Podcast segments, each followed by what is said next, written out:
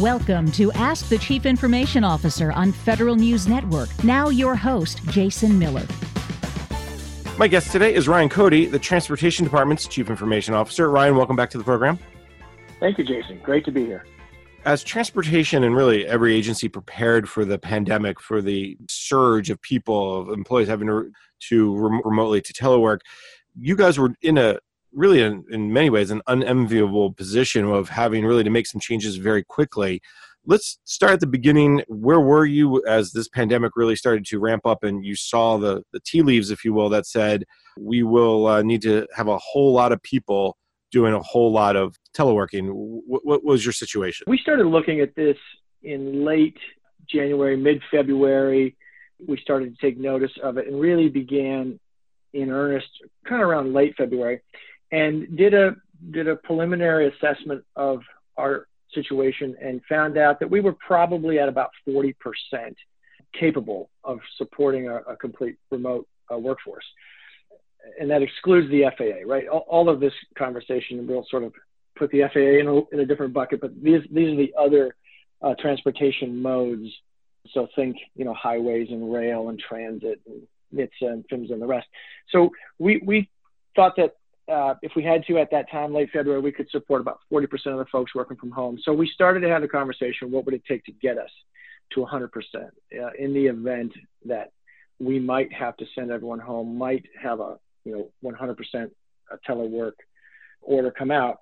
And our environment, fortunately for us, had very recently undergone a move to centralization shared services, right?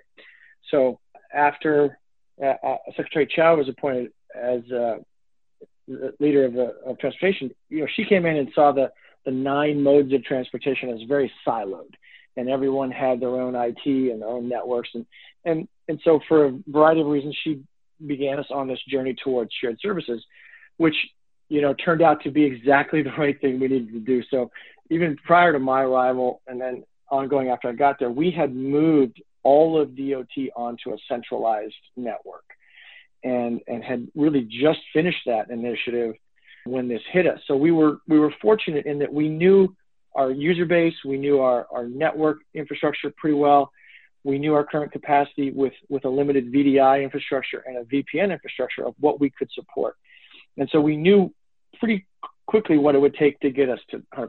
And, and that was primarily increasing our bandwidth, first of all, on our primary MTIPS connections just to be able to cover the, the increased usage we knew we'd have in the overhead as it relates to the circuits, increasing the number of VPN licenses simply on our VPN uh, connectors so we could support a lot more connections. And then looking at strengthening our VDI infrastructure also and increasing licenses there. So within a week or so had a plan. Uh, by, by the end of February, we had a plan to take us from 40% to 100% would require this, and it's X number of licenses, Uh, a couple new ASA firewalls and, and, devices to accommodate the extra load, extra circuit bandwidth. We'd upgrade this from this to that, and we had a preliminary cost, and and sort of had it in place end of February, 1st of March.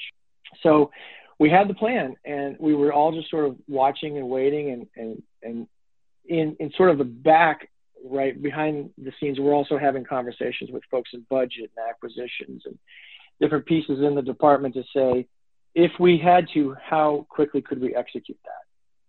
So again, fortunately for us, really fortunate across the Department of Transportation, we had we had a centralized network, right? We had a, a shared services initiative that had just successfully collapsed the network into one. Everyone was able to connect onto one network. When this hit us um, early March, we kind of saw it coming. We executed on that plan, and we and we got word from budget. Hey, we'll get you the money. Call your vendors.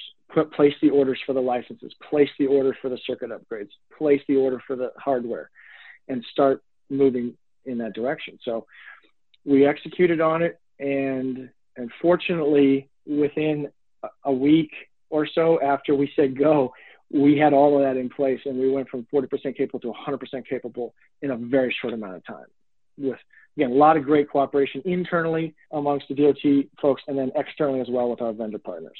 All right so there's a couple things to dig out of there. Let me let me back up because i definitely want to touch go into more details about that that quick turnaround But before I do that, let's talk about the centralized network. Previously, and we've had this conversation last time you were on the show. Remind me, uh, you had how many networks previously that you collapsed really into into one centralized network, and walk me through what that really meant from a, a infrastructure perspective. So we had essentially eight separate networks, and this is all you know. Each mode would would have had their own network, and um, so again, highways operating independently and, and, transit operating independently and, and of course a variety of hardware, as you can imagine, across those eight networks over the years of, of building and acquiring. We had slightly over 4,000 network devices spread out across hundreds of locations across the US. And in a matter of about 18 months, we took that network from eight into one, from over 4,000 devices down to under 1,500. And then, more importantly, of course, we standardized it all on one vendor. So we knew what we had in terms of hardware. We got everything patched and up to a level of readiness and security we, we found acceptable. And just reduced the, the, the support of that tremendously, as you can imagine. We had all these folks supporting all these different networks, different hardware and everyone doing their thing, we were able to take that in, in one direction with a particular solution. And then bringing all the circuits together, of course, was also key to that. Uh, just eliminating uh, hundreds and hundreds of circuits that we didn't need, consolidating into uh, an MTIPS solution and then uh, an MPLS cloud, which allowed us to have this visibility and manageability of the network that, that allowed us to be quick and agile when it came to working on the network. So, in many ways, this effort to get more people to telework, whether it was done because you knew the pandemic was coming or just because it was the handwriting on the wall with too many networks, too many devices, too much complexity, too hard to manage, getting from 40% to 100% was only possible because of all that work you had done over the last 18 months.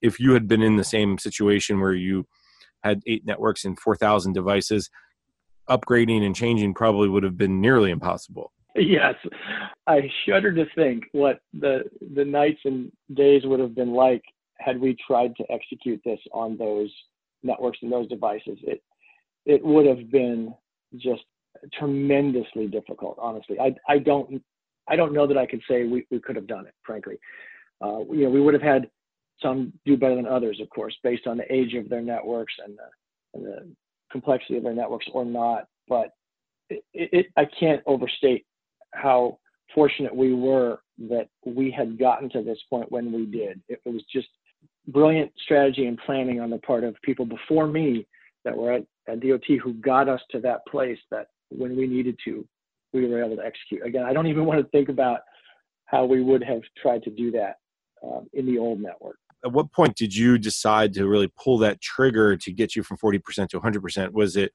that first kind of memo from OMB who said, hey, maximize telework? Was it something else that happened that really kind of lit the fire?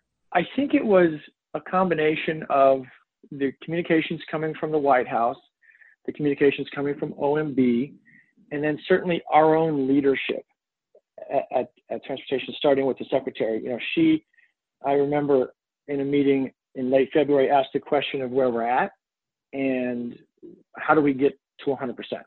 And so that was, again, late February, early March. And so I took it back to my team and the IT leaders at transportation and said, let's just plan a theoretical exercise, right? Let's, let's, like we're wargaming here at the DoD or, or we're, we're planning for something. Let's pretend we had to send everyone home tomorrow. What would that look like? And and it was pretty easy, pretty quick. The folks around the table knew the answers. They said, well, it would take 20,000 more VPN licenses. It would take 10,000 more VDI licenses, or it would take another, you know, firewall here. It would take X bandwidth here on these circuits. So they knew the answers to the questions, which was fantastic. A testament to my team of folks who manage this every day.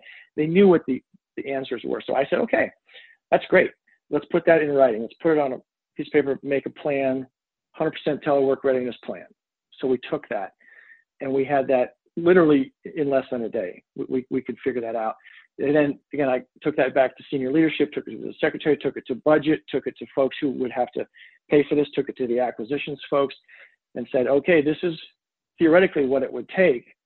And it was a matter of days, uh, really the first week of March, in a matter of days, people who looked at the plan and read it realized we need to get we need to get there. So they said, okay, uh, here's your money. We'll we'll have the money ready when you need it. Go execute the plan. So we we literally took that imprimatur, if you will, took that stamp of approval verbally initially, and in, a, in an email sort of stuff, and said, okay, let's go. So we took it to the acquisition folks and said, we have approval to purchase purchase these licenses, purchase this firewall equipment, reach out to our MTIPS provider and, and increase our circuit bandwidth from X to Y. Go, go, go. And those folks said, okay, great, thank you. We'll, we'll take it, right? And, and so they took it and started to work it through the normal processes of acquisition and purchasing and, and, and different things. And, and that's when I sort of could sense that there were two different priorities there. There was a group that, that saw it, wanted it, needed it, said execute it. And then the group that were executing it hadn't yet heard from the leadership the sense of urgency of it. So I sort of stepped in the middle of that and, and communicated out to the folks in acquisitions and, and procurement other things and said, this is not a routine acquisition, right? This is not a normal purchase where it works its way through the, the channels and the processes and the bowels of the bureaucracy. We need to expedite this in a way we've never expedited it before, which is again why, really, in a matter of about five days, we went from zero to 100 or 40 to 100 uh, because people picked up the phone and, and circumvented the normal channels and they called a contracting officer or they called a procurement person or they called a vendor and then said to the vendor, I need you to personally, you know, own this. I, I need license keys emailed back to me in my inbox by this afternoon. Is that possible? Okay. If not, why? Or if yes, thank you. Right. So um, it was really actually fun to see how government could be pushed a little bit and made to execute in such a timely fashion. And, and it was very encouraging to our team to see that, you know, when chips are down and backs up against the wall, and it's it's go time.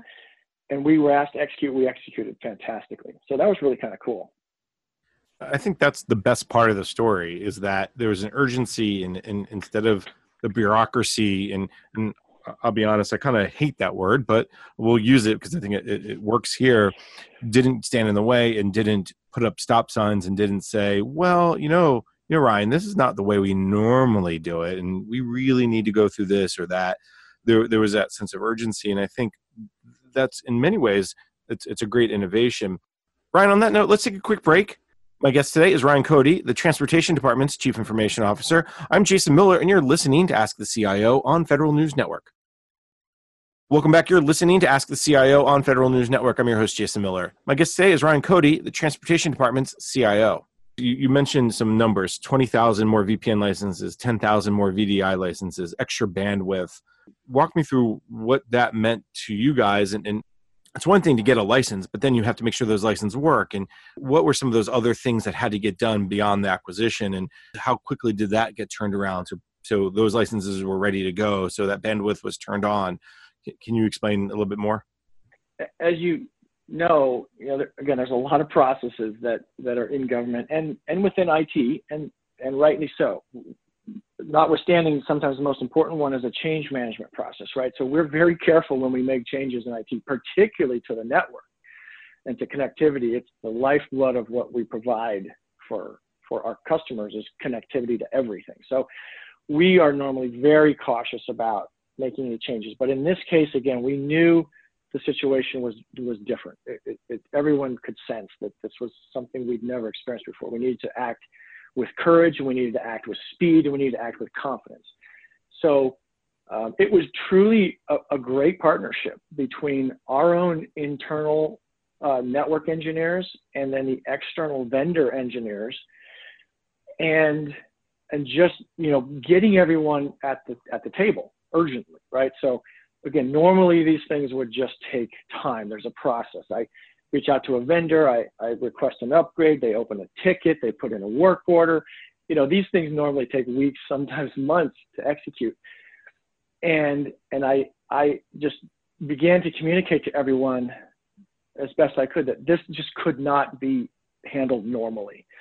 And so we reached out in particular to our to our circuit providers, and we had primarily been been operating with about a two gig circuit supporting most of the network, which was which was sufficient back in the, the pre-COVID you know days.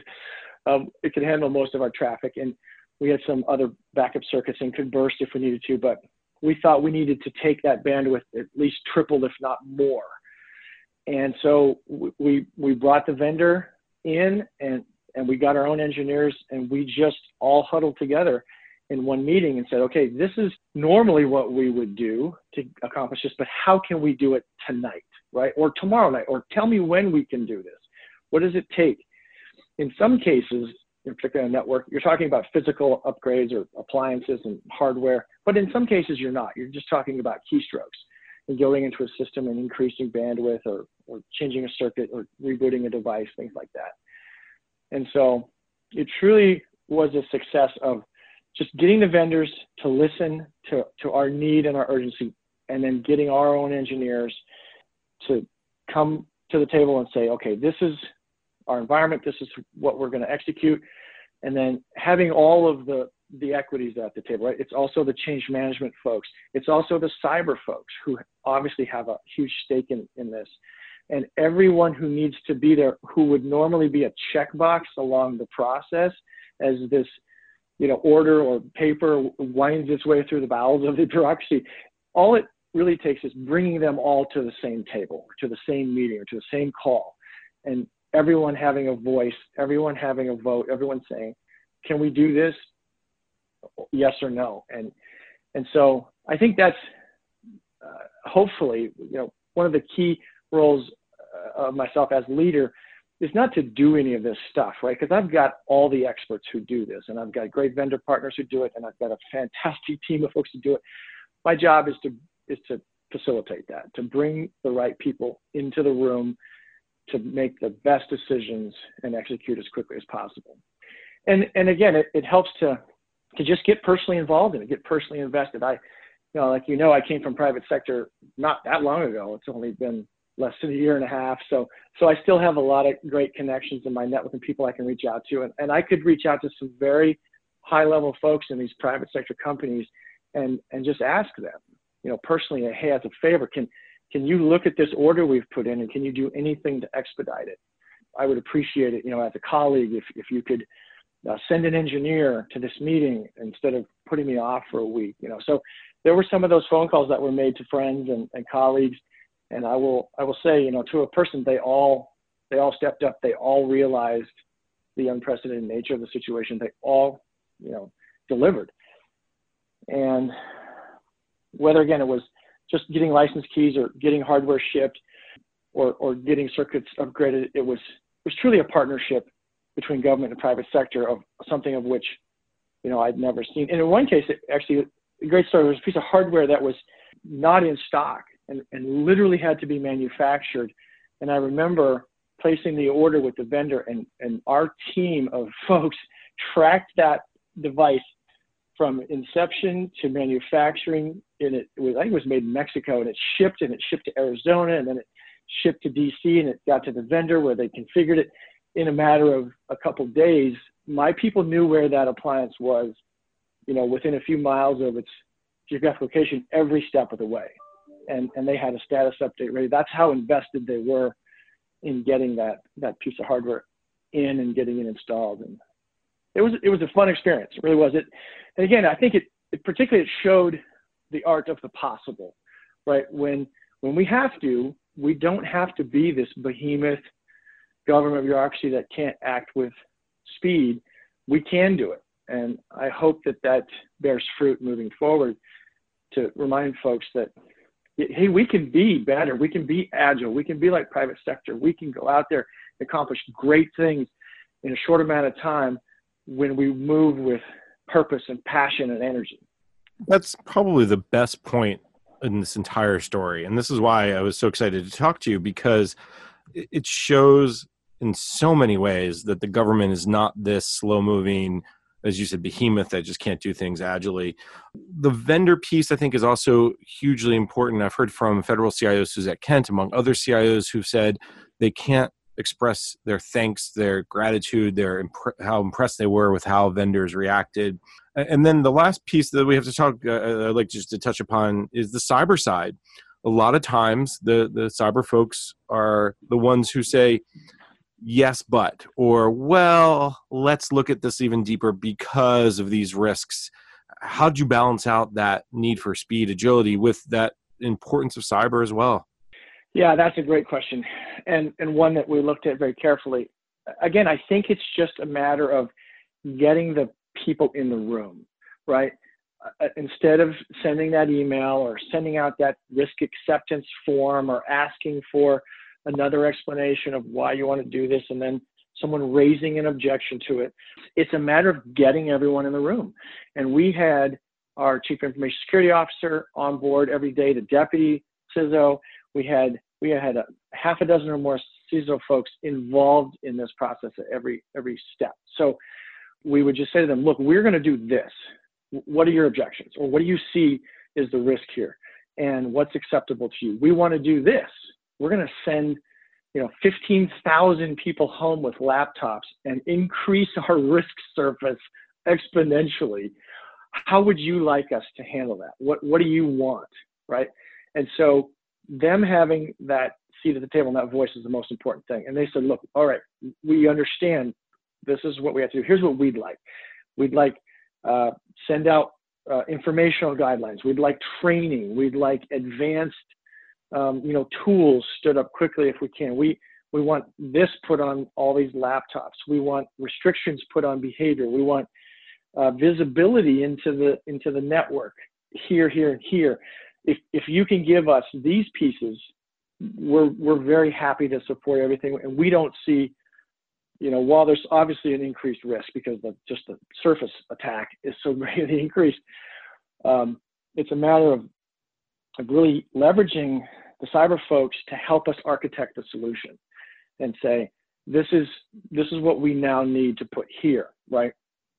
Yes, a VPN connection is great, and and yes, VDI connections are great, but we still have really lost control of a lot of our risk and threats because we're sending all these devices home. They're connecting to home networks. They're probably going to start sharing information un, unwittingly on home networks and with home printers and doing different things here's the additional tool we'd like put on every laptop.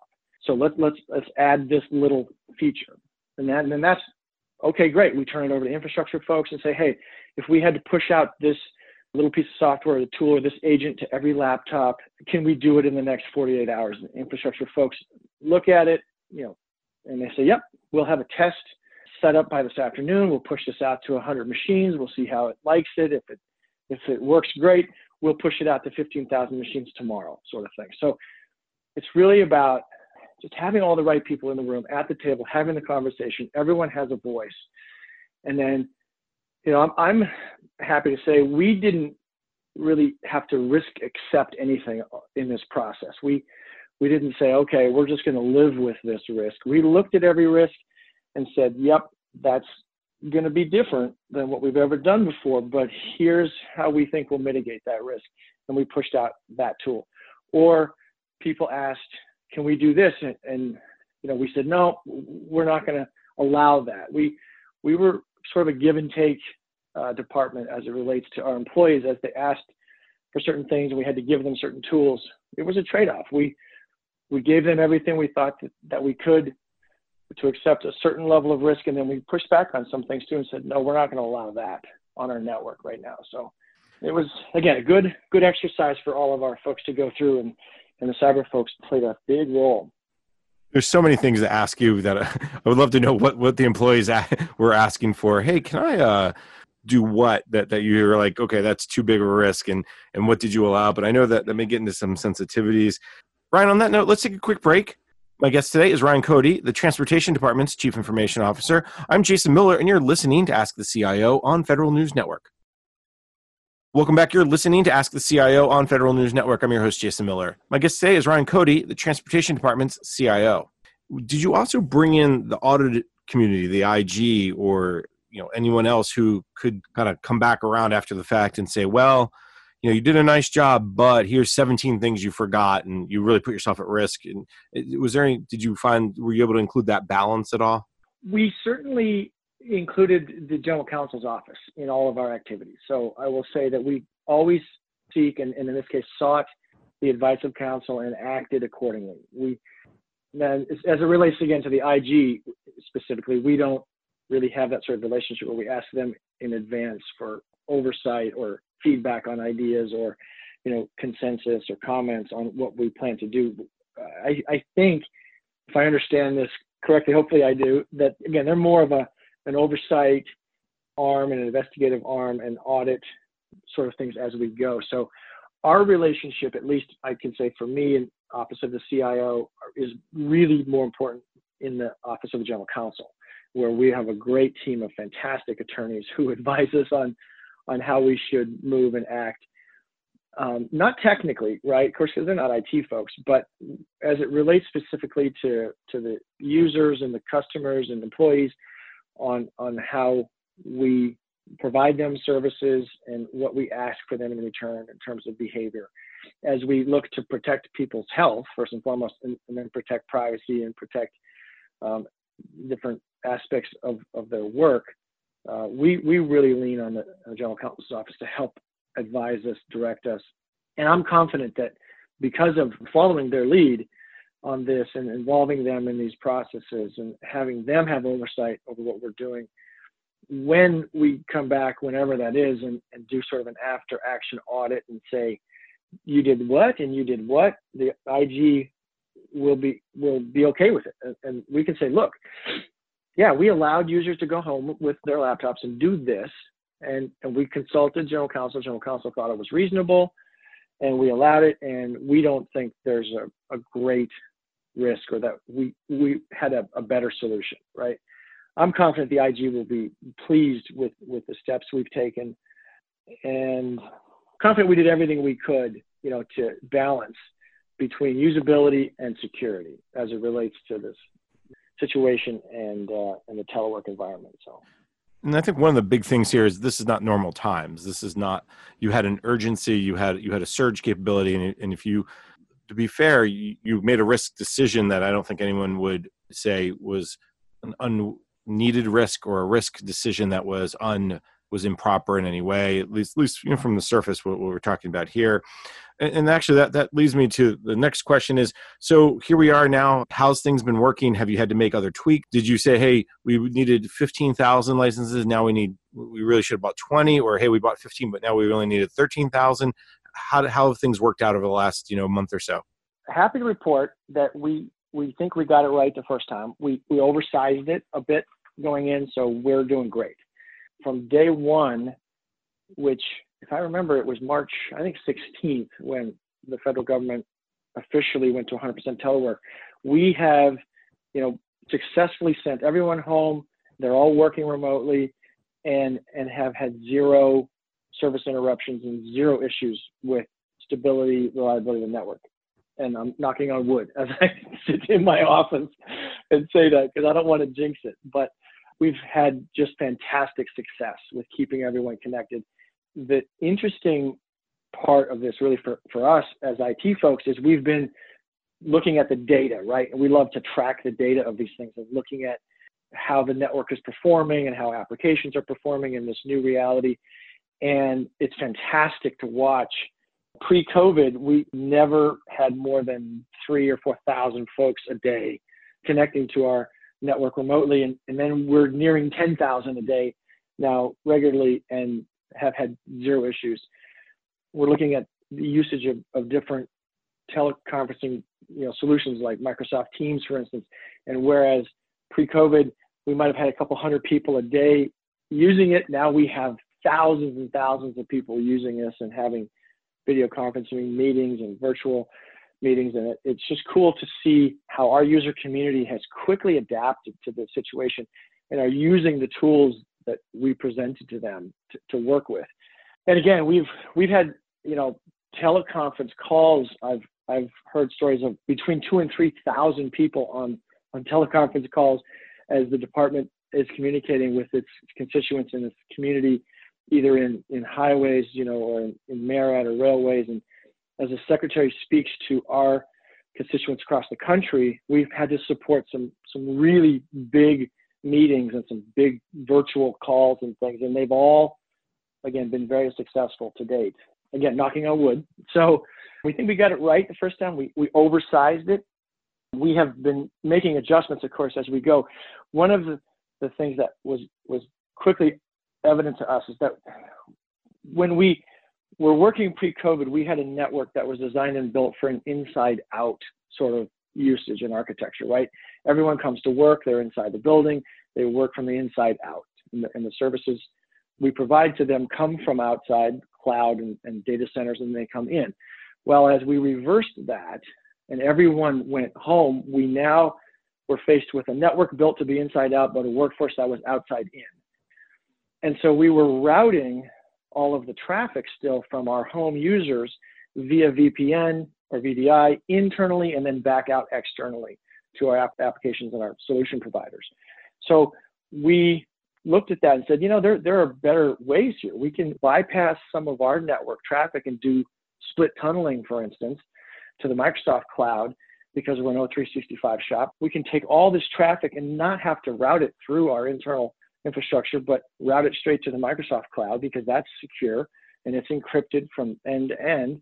And we're happy with that. So we continue to make tweaks like that on our network, certainly, and they're more application specific as we as we look at a certain solution that someone's using, we really ask ourselves, is this the the best way to give this to our customers, right? Sort of in network terms, it's called OSPF, Open Shortest Path First, right? So we're constantly looking at our network and our users and our applications and saying, let's give our users the shortest path to that solution and they'll have a better user experience. It'll be faster. As long as we can make sure it's secure, encrypted, we're constantly making little adjustments like that to the network to continue to improve the efficiency and the reliability of the network. Ryan, on that note, let's take a quick break. My guest today is Ryan Cote, the Transportation Department's Chief Information Officer. I'm Jason Miller, and you're listening to Ask the CIO on Federal News Network. Welcome back. You're listening to Ask the CIO on Federal News Network. I'm your host, Jason Miller. My guest today is Ryan Cote, the Transportation Department's CIO. The other piece that you mentioned briefly, but let me just tag back around to it, is the relationship you had with the acquisition folks, the finance folks, the senior leadership sometimes when a CIO has a great idea and they say, "Hey, I can do this. We can move quickly. We can. This is urgent." It, it sometimes it's harder to convince those non-CIO CXO types. Uh, this was maybe an easier one because of it's a pandemic. We all see what's happening not just around the country but around the world. But at the same time, you still needed to make them understand why we needed the money now and, and why we needed to push this through acquisition now and how we get to get people trained and all the like. You said that they were great to work with, but what's maybe the is there a lesson you learned about working with that CXO community that or or an approach you learned that maybe others could could could kind of take from that you know can continue along after the pandemic is is subsided?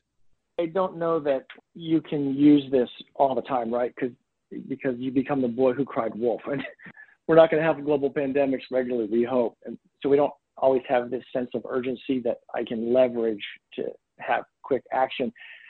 But I think we can we can take lessons we've learned from this and, and we don't have to be operating in a crisis to have the same approach, right? And what it comes down to, again, for me, is personal responsibility, personal accountability, becoming personally invested in something.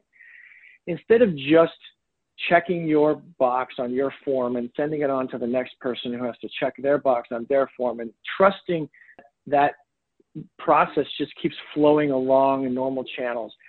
I guess I would I would challenge people and and ask people to look at how often do they just pick up the phone and get personally invested in something, right? Whether it's you know life or death or urgent or not, could could they do their job better or could they move along faster if they became slightly more personally invested in, in the outcome and the solution? So, you know, one thing comes to mind for me in this process, we, we were acquiring a, a particular um, tool or product for, for this, and I went to the folks in acquisition. I said, I have an order. The budget has approved this. We have the money. We need to order this. I said, how long do you think this is going to take? And the people just came back with, well, that's 30 days. That's our normal process. It's 30 days. And I said, well, how can we move it faster? And they said, well, you know, we'll do our piece and we'll send it along and I'll let you know when it gets back. So I could tell that there just wasn't the personal ownership and, and the buy-in urgency that this was not going to move at the speed I wanted it if, if everyone on this end of it just accepts the fact that it's a 30-day process. So I said, okay, great. I said, let me know when you place that order. So the order got placed. I, I went back to that acquisition person. I said, who did you send that order to? Uh, and he said, what do you mean? I said, well, who'd you send it to? Give me a name and a phone number. And this is unusual for them, right? That, that this happens, but probably because I'm the CIO and I'm asking, they gave me the name and the phone number of the person they had sent the order to. And, and this was a contracting officer who then, I guess, takes the order and does the final approval and signature and sends it off to the vendor that's going to fill it. So this contracting officer got a call from me within the next couple of minutes. And I said, Hey, you know, Joe, making up a name here. Joe, you just got an order from Bill over in acquisitions. This order number is so and so. Do you have that in your inbox? And he said, Yes, I'm looking at it right now. I said, Great. What's the next step? What do you do? How long does it take? And he explained it to me. And, and his piece was to hand it off to the next person in the chain. And I said, Oh, great. So when you hand that off and it's your part's done, let me know. So he did. He called me back and let me know. He passed it on to the vendor. I said, Great. I want the name and the phone number of the vendor you just sent that to. And he hesitated and paused. He said, Well, that's not usual that I would give you that. I said, oh, I understand, but give me that, you know, name of this vendor and, and the person you just sent that order to. So he shared that with me. I then called that vendor and I said, Hey, you just got an order for X from Joe at DOT. I'm the CIO. I need this really, really bad. I, I quickly. What, what? How long does this take you? And he said, Well, um, let's see. I have an order. I have it. It's it's a contract. It's paid. You know, I'll have to reach out to the vendor that I'm getting it from because it's just a middleman, right? And it normally takes a couple weeks. I said, Well, I don't have that kind of time. Uh, let me know when. Can you reach out today to that vendor? Place the order. Let me know when you've done that and the same, you know, scenario. I, I, I got that name and number. I called, I finally called the person who was going to deliver me the product. And by that afternoon, I had that product because it was just digital. It was electronic. It was license keys. I had that product in my inbox. The person at the end of this four person food chain emailed me personally the keys that I needed. And I sent that to my network engineer and his boss. And I said, here you go these can be applied to our uh, firewall tonight because we have approvals. Let's get this done.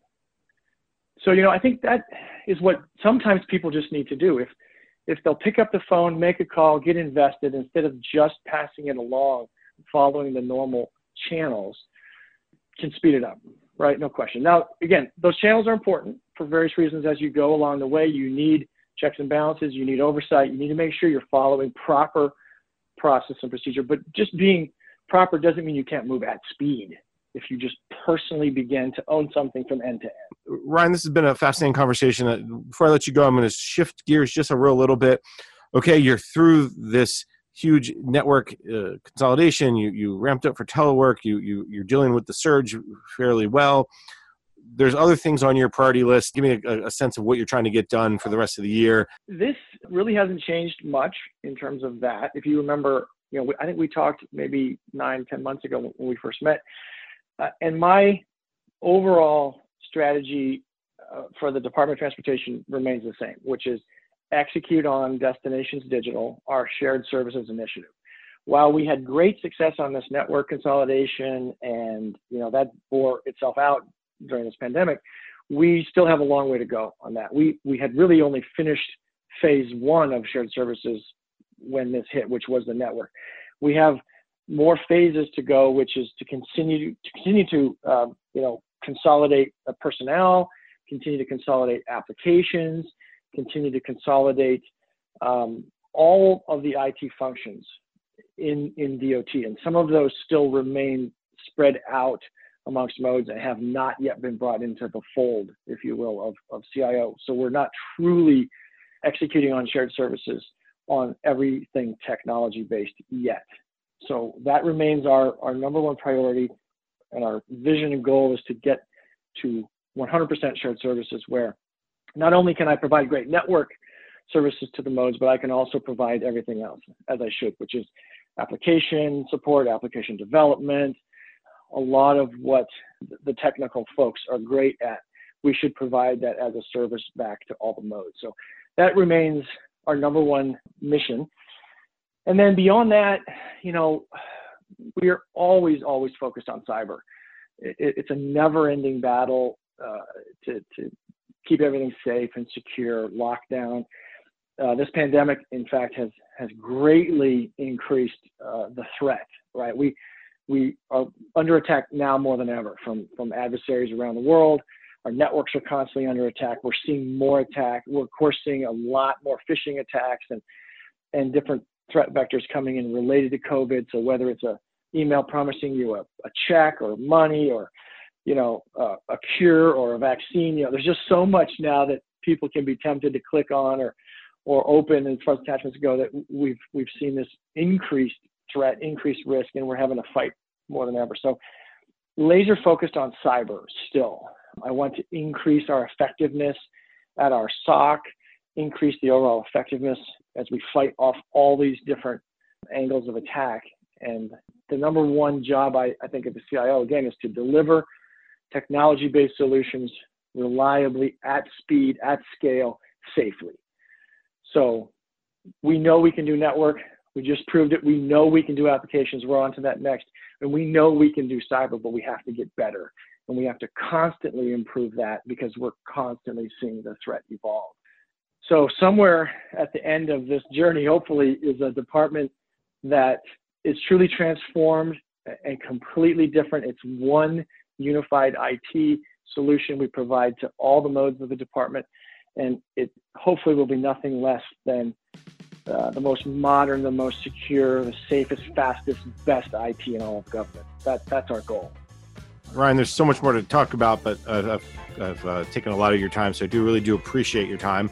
So let me thank my guest. Ryan Cote is the Transportation Department's Chief Information Officer. Ryan, thank you so much for sharing your story about the preparation for the pandemic and, and all the successes you've had, and thanks for uh, taking the time today. Absolutely. You're welcome, Jason. It's a pleasure to talk to you again. I'm Jason Miller, and you've been listening to Ask the CIO on Federal News Network. You've been listening to Ask the Chief Information Officer on Federal News Network. Tune in Thursday mornings at 10 or subscribe to this show on iTunes or Podcast One.